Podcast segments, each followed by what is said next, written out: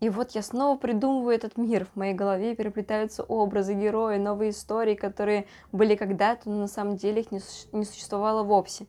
Сочетание всевозможных героев, обыкновенных девушек, необычных людей, которым все под силу. Каждый раз перед ними стоит сложный выбор, но каждый раз они, преодолевая все трудности, умудряются все исправить. Эти лица, они знакомы, но носят другие имена, скрывая за собой новые личности, новые характеры, форму проявления эмоций. Я вижу человека, здороваюсь с ним, но оказывается, что я встретил совсем не того, о ком думала.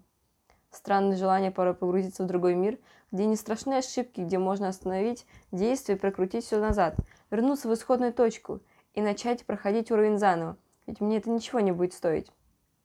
Иногда я тянусь к клавише возврата, как на ноутбуке, но уже совершая необдуманные действия, понимаю, что пути обратно нет, потому что это реальность. Отсюда нет такого простого выхода.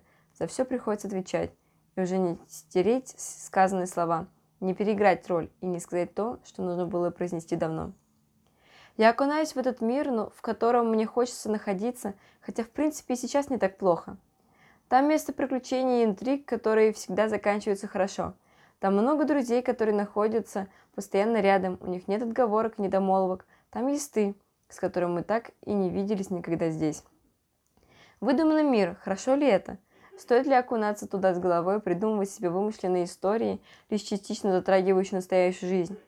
Бегу ли я тем самым от реальности, или это наоборот хороший метод познания себя, своих истинных желаний? Все слишком хорошо, что хочется чего-то большего, и это нормально. Мы всегда можем сыграть, сыграть роль, где тебя зовут Лаириэль, и ты государственный деятель, который решает государственные дела в игрушечном, маленьком, но не менее важном ключевом мире – а вот ты сменил роль и стоишь уже в аудитории, слушая защиту проектов, раздавая инвестиции понравившимся. Мы можем придумывать отношения, пускать сплетни, подогревать игру, уби- убить и снова возродиться. Мы можем сообща решить, что это не по правилам и переделать уже написанный и завершенный документ. Но будет ли так в жизни?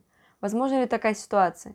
Мы боимся идти туда, где ответственность, нам страшна неизвестность, и проще уйти в игру и испытать эти эмоции там – чем прийти на большую арену жизни и выяснить, что все твои личные действия привели тебя к краху, который теперь оказался неизбежен.